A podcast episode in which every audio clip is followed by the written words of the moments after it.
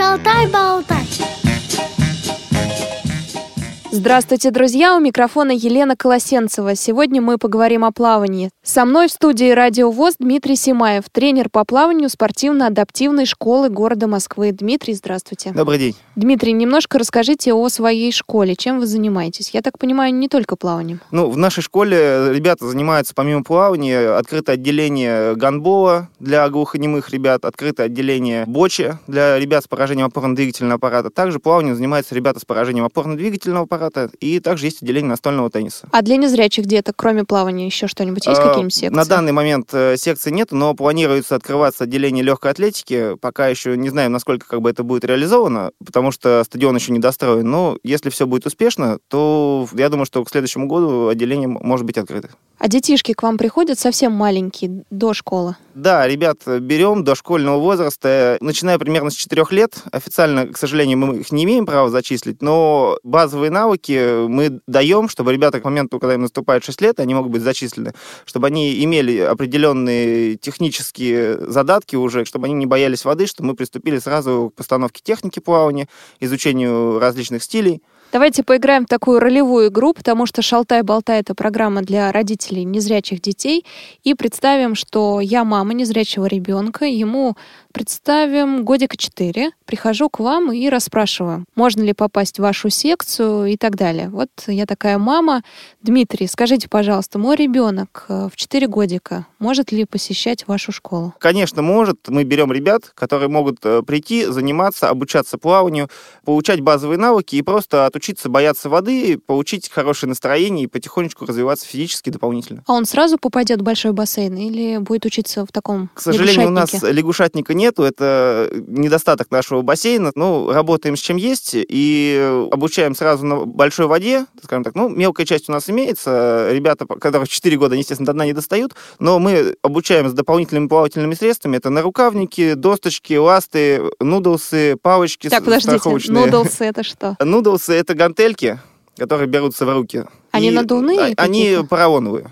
Вот. Угу. Также нудлсы бывают еще как страховочная палочка, которая сделана из мягкого материала, она не тонет. Ну, может быть, тот же самый поролон, только более прессованный. А сам тренер спускается в воду? По мере надобности, конечно, работаем в воде. На данном этапе пока что мы, те, кто ребята, которые меня занимаются, вот мы сейчас пришли, в зависимости от, опять же, боязни детей попадать в воду, потому что бывают дети, которые очень сильно боятся, тогда мы спускаемся в воду. Бывают дети, которые не боятся. Уже они спокойненько сидят, мы постепенно приучаем воду, начинаем обучать вхождению в воду с того, что ребенок сидит, сидит на бортике и просто стучит ногами. Если обучение проходит успешно, то мы в воду не спускаемся. А так, если смотреть на большинство, то в основном у детей вызывает вода восторг или боязнь все-таки? Здесь пятьдесят на пятьдесят, в зависимости от психологии ребенка, в зависимости от подготовленности, потому что все дети развиваются по-разному, кто-то быстрее, кто-то медленнее. пятьдесят на пятьдесят. Как же стереотип о том, что дети у нас, так как они плавали, да, в утробе матери, то, в принципе, вода для них э, своя стихия. Получается, что не для всех. Вода вот является вот... своей стихией у ребенка на протяжении, наверное, пяти месяцев после рождения. Если в течение пяти месяцев вы постоянно приучаете ребенка купаться в ванной, не бояться воды, то он у вас бояться не будет. Если вы возите его на море, на водоемы, старайтесь его как-то приучать с кругом, с нарукавниками, с теми же самыми. Ну, чем больше он проводит времени в воде, тем меньше он боится.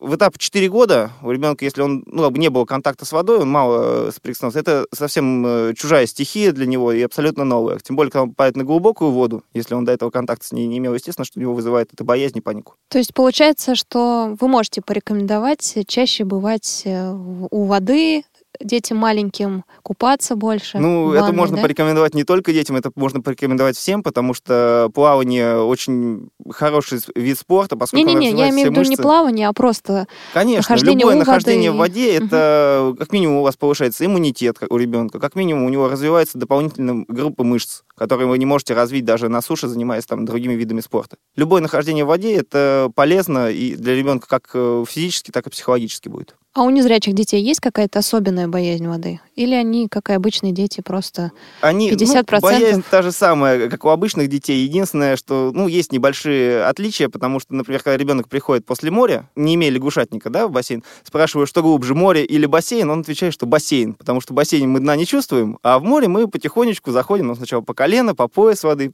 там, по шее. Вот. У него складывается стереотип, что море, оно более мелкое, чем бассейн. А вы изучаете как-то бассейн перед тем, как в него войти? Показываете его а... размеры, ходите вокруг? Мы показываем большей частью бортик.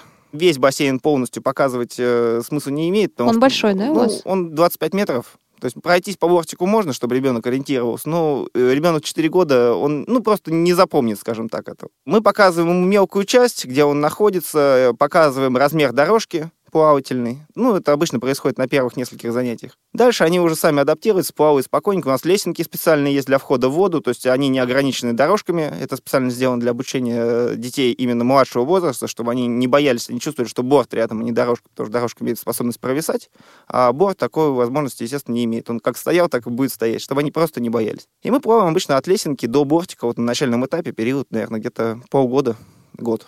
Плаваете в прямом смысле? То есть ребенок э, ну, сам плавает уже? После года обучения обычно ну, девяносто процентов детей, они уже плавают сами.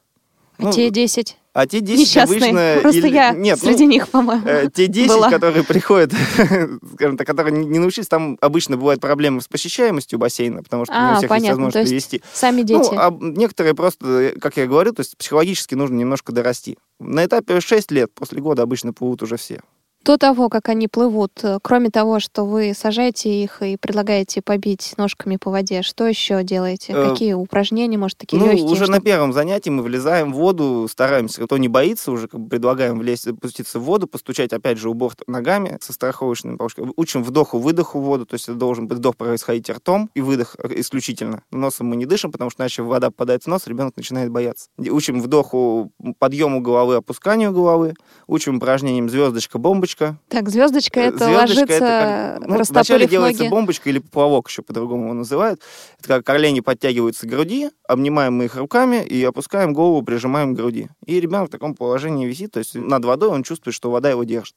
Звездочка это более сложное упражнение. Мы принимаем положение, когда ноги у нас находятся широко, на ширине плеч, и руки расставляем в сторону, голову опускаем в воду. Вы говорите во множественном числе, то есть у вас несколько тренеров, правильно? Да, у нас еще работает, помимо меня, еще Юрий Александрович Куринов, то есть он работает с ребятами, ну, с классом бэ один он работает, но он работает больше с пятым интернатом. В пятом интернате ребята в основном все-таки с большим остатком зрения. То есть с тотально незрячими детьми э, именно вы нет, работаете? Ну, да? Нет, у него тоже есть тотально слепые ребята, которые успешно занимаются. Ну, здесь как по рекомендации, кто кому попадет, потому что и у меня есть ребята из второго и пятого интернатов, и у него есть ребята из первого. Здесь, ну, как, кому попадете. А сколько надо заниматься в неделю, чтобы через годик начать плавать? Э, ребята, которые в четыре года занимаются, они у меня занимаются по два раза в неделю, вторник, четверг у нас обычно проходят тренировки. Те, кто уже постарше, ребята, которые уже ездят на соревнования, они занимаются по шесть раз. Средний этап занимается порядка четыре-пять раз в неделю. А взять таких маленьких ребятишек, четырехлетних, это ваша идея? Ну, наверное, больше моя, и делаем это как мы там, на свой страх и риск, потому что нам это не разрешается официально. Ну, бывает иногда где-то жалко, где-то как бы хочется ребятам помочь, то есть родители где-то очень просят, где-то просят воспитатели. И, в принципе, взяв первый раз как бы ребенка в четыре года, я понял, что к шести годам он уже добивается, он может выступать спокойно на районных соревнованиях и неплохо плавать с ребятами своего возраста, побеждать и обгонять их. И неважно, в группе незрячие или зрячие, да? Он У нас наравне. Ребята стараются держать ребят вместе. Единственное, бывает, что иногда это в старших группах уже идет разграничение по дорожкам, потому что незрячие, которые плывут быстро, могут просто сбить ребенка, который может плыть более медленно. Стараемся как бы разграничивать по силам. А так ребята зрячие, незрячие, они занимаются в одной группе у меня и учим тому, что как бы зрячие должны как-то помогать незрячим потихонечку. То есть mm-hmm. ну, где-то провести до раздевалки, где-то вывести, там раздевалку помочь в душе. Вот, так что это нормальное явление у нас. Стараемся сплотить коллектив. А скорость и техника не отличается? Плывет пловец зрячий или незрячий? Нет, разница есть. У нас в спортивном плавании три класса. бэ один, бэ два, бэ три. И если по международной классификации, это эс одиннадцать, эс двенадцать, эс тринадцать. Ну, это да, это по бумагам. А вот так, если мы возьмем и не знаем, что человек незрячий, ребенок, да, шестилетний, плывет одновременно с зрячим, то мы, в принципе, не отличим никаким образом. Нет, вы не отличите. Конечно, по технике отличия есть, потому что незрячего ребенка научить тяжелее, как бы они медленнее схватывают технику, но если ребенок хорошо слушает, то эта разница почти незаметна. Единственное, бывает, что у нас незрячие ребята, если будут на соревнованиях, не втыкаются в дорожку чуть-чуть, но это бывает и у зрячих. Бывали случаи, когда приходилось маме или папе входить в воду, чтобы успокоить ребенка? Нет, обычно родителям я разрешаю сидеть на бортике, но это по желанию. В воду входить мы не даем. Обычно, если ребенку нужно успокоить, я прошу подойти и просто с ребенком поговорить. Но это очень редкие случаи, потому что дети обычно ведут себя спокойно. Да? Им а случаев агрессии не было? Они в коллективе находятся. И уже через полгода, даже бывает, что и раньше, там через две недели у меня были случаи, когда они уже между собой общаются, и там кто-то начинает плакать, ему что-то не нравится, и ребята его уже как-то подбадривают даже в четыре года, что говорят, да чего ты плачешь, это не страшно. А вы замечали, что вода успокаивает детей? Опять же, зависит от психологии во многом. Ребята были с диагнозом гиперактивности небольшой. Вот для них плавание очень благотворное влияние поддержит, потому что ребят мы возим на автобусе из интерната, тех, кто уже в школе занимается. У меня пока не было четырех лет ребят с гиперактивностью. Но вот те, кто есть, два человека у нас, которые катаются, на них вода влияет очень благотворно. И несмотря на жалобы в школе, эти ребята одни из лидеров на дорожке, на плавательной. И когда едут обратно, на них нет никаких нареканий. Они ведут себя намного лучше. Есть у меня девочка одна очень хорошая, нарекания в школе есть, как бы я не понимаю, как бы, чем они обоснованы, но вот она приезжает на тренировку, возвращается совершенно, как говорят, другим человеком. То есть она приезжает, она спокойная, она послушная, и у преподавателей к ней нет претензий. Так. Вы сказали, что по-разному влияет, значит, есть и обратная сторона. Обратная сторона, конечно, есть. Обычно она длится недолго, потому что дети, которые паникуют, естественно, они, он приходит, он находится в напряжении, в тонусе, боится, немножко медленнее схватывает информацию. Но здесь, опять же, нужно находиться рядом и просто спокойненько объяснять. Там, нужно объяснить десять раз, объясним десять. Нужно объяснить пятнадцать раз, объясним пятнадцать. А больше у вас мальчиков или девочек? Ну, больше, конечно, мальчиков ведут, потому что плавание все-таки спорт больше немножко мужской, потому что у девочек развивается ширина плеч от этого. Ну, и девочки тоже есть, родители с удовольствием приводят, ну, особенно на начальных этапах, потому что плавание – это жизненно важный навык, и просто родителям даже спокойнее, когда они могут привести ребенка на море, привести ребенка на озеро, на речку и спокойно отпустить его в воду, не находясь рядом, зная, что ребенок не утонет. Вновь и в мороз, шутку, серьёг. С вами всегда Радиовоз.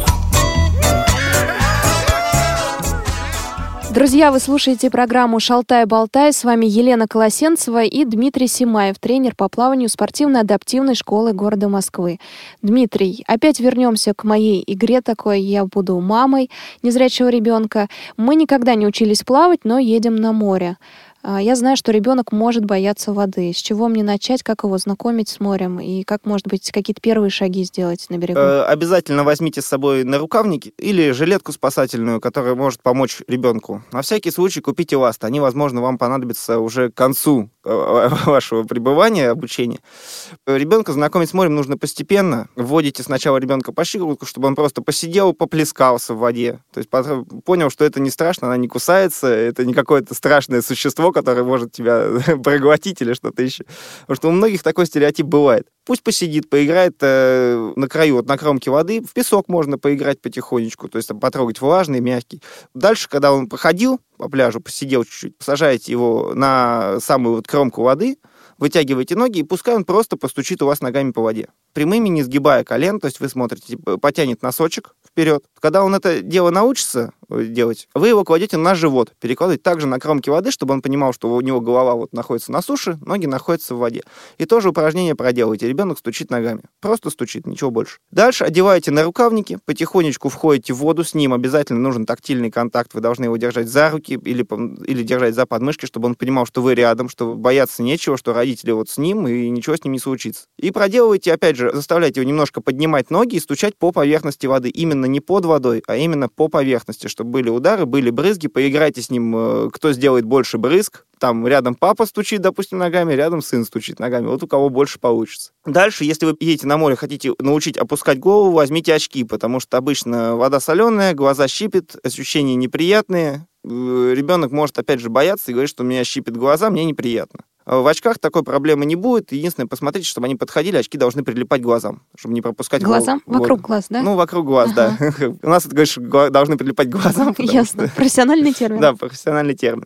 Можете поиграть в пузырики, когда он у вас начинает э, стучать ногами. Пузырики — это фактически базовые навыки вдоха и выдоха в воду, потому что ребенок поплывет у вас только в том случае, когда голова у него опущена. Попробуйте поплавать с поднятой головой, попробуйте поплавать с опущенной. С опущенной плавать намного легче, потому что у нас смещается немножко центр тяжести и центр давления. Это разные немножко вещи. Центр давления у нас находится в районе таза. Центр тяжести — это у нас э, фактически в центре груди находится. Если у нас голова поднята, у нас смещается центр давления, ноги опускаются, и мы тонем. Если голова опущена в воду, то мы находимся как в положении баланса. Чтобы к этому приучить, нужно учить ребенка вначале опускать голову. Вы с ним делаете вдох над водой глубокий ртом, опускаете чуть-чуть ребенка, то есть говорите ему, чтобы он просто подул водичку. Можно даже не опуская носа вначале, просто чтобы он опустил губы в воду и сделал пузырики. Получится пузыри. Опять же, продолжаем играть, у кого больше получится пузыриков, у папы или у мамы, ребенок постепенно-постепенно начинает опускать голову. Дальше можно попробовать опустить глазки под воду. Особенно хорошо это в жару действует, потому что у нас лицо нагрелось, голове жарко, мы чуть-чуть освежаемся.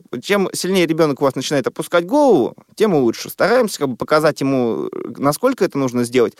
Ребенок фактически должен прижать подбородок к грудной клетке. Это на начальном этапе, в дальнейшем это не понадобится, но слепые дети чувствуют лучше вот это вот положение головы, если, ну, изначально, если прижать подбородок к груди. Я знаю, что многие незрячие люди боятся плавать, потому что именно в море боятся плавать, потому что заплыв они могут потеряться, куда им плыть. Что вы посоветуете, если если ребенок уже научился плавать и хочет самостоятельно, э, без родителей? Именно в море. Именно в море, да. Ну, здесь нужно ориентироваться, наверное, больше по звукам, потому что мы учим плавать в бассейне. В бассейне сильно не потеряешься, потому что ограничено дорожками и ограничено бортиком. Но здесь постараться нужно научить ребенка ориентироваться именно по звукам, в первую очередь. В дальнейшем постараться провести ему прямую линию. Может быть, стоит натянуть какую-то, положить длинную палочку, натянуть веревочку до глубокой части, какую-нибудь даже можно в дальнейшем нитку. Дети постепенно приучаются, плывя вдоль нее, ориентируясь рукой, допустим, правой или левой, в зависимости от того, где вы натянете. Потихонечку плыть вдоль нее, там, до глубокой части, потихонечку плыть обратно.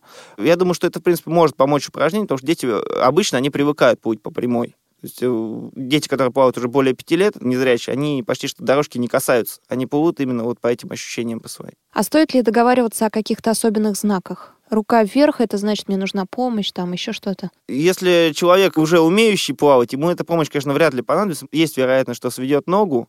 Но родителям я бы посоветовал, наверное, все-таки договориться с ребенком, то есть показать ему какие-то определенные знаки, договориться. Ну, определенный, наверное, только нужен знак, то, что нужна помощь. Возможно, там поднять руку или помахать как-то ими вверху, потому что, ну, договариваться нужно именно, чтобы делали знаки руками, может быть, стоит их как-то поднимать вверх, потому что обычно, если сводят, то сводят ногу, и ноги начинают тонуть. Детям бы посоветовал, да, именно, то есть родителям договориться с ребенком, что если вдруг он начинает тонуть, он обязательно должен опустить голову в воду, если помахать руками, и как можно максимально долго находиться в положении с головой опущенной. Это если вы уже научились плавать. Потому что в любом случае, даже если у вас ногу свело, и ноги пошли вниз, то, опуская голову, вы не утонете, вы будете находиться на поверхности воды. То есть вам хватит возможности, хватит сил сделать вдох и опустить ее снова. То есть можно держаться в этом положении достаточно долго.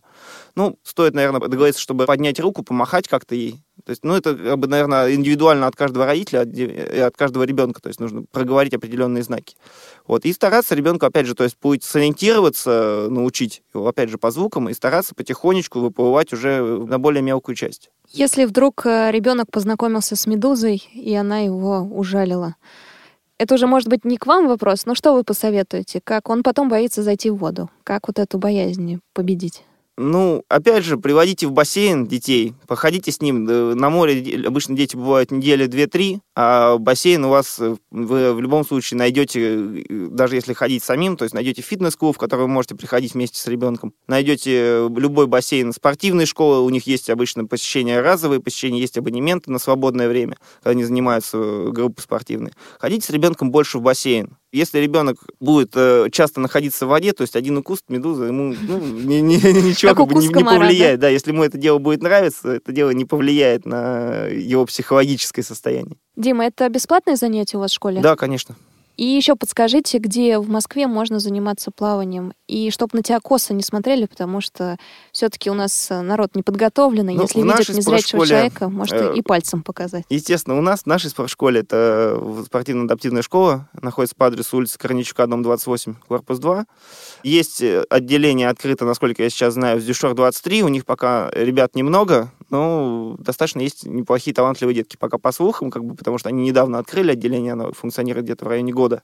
Вот. И есть, насколько я знаю, отделение в Юности Москвы, но там в основном более старший контингент тренируется. Спасибо большое, Дима. И у нас еще есть одна такая традиция в Шалтае-Болтае. Мы просим подвести итог нашего спикера, интервьюируемого по теме. Вот коротко, сжато, самое главное для родителей незрячих детей о плавании. Постарайтесь максимально много проводить с ребенком времени в бассейне, на водоемах, находиться в раннем возрасте, когда вы с ним, ребенок находится.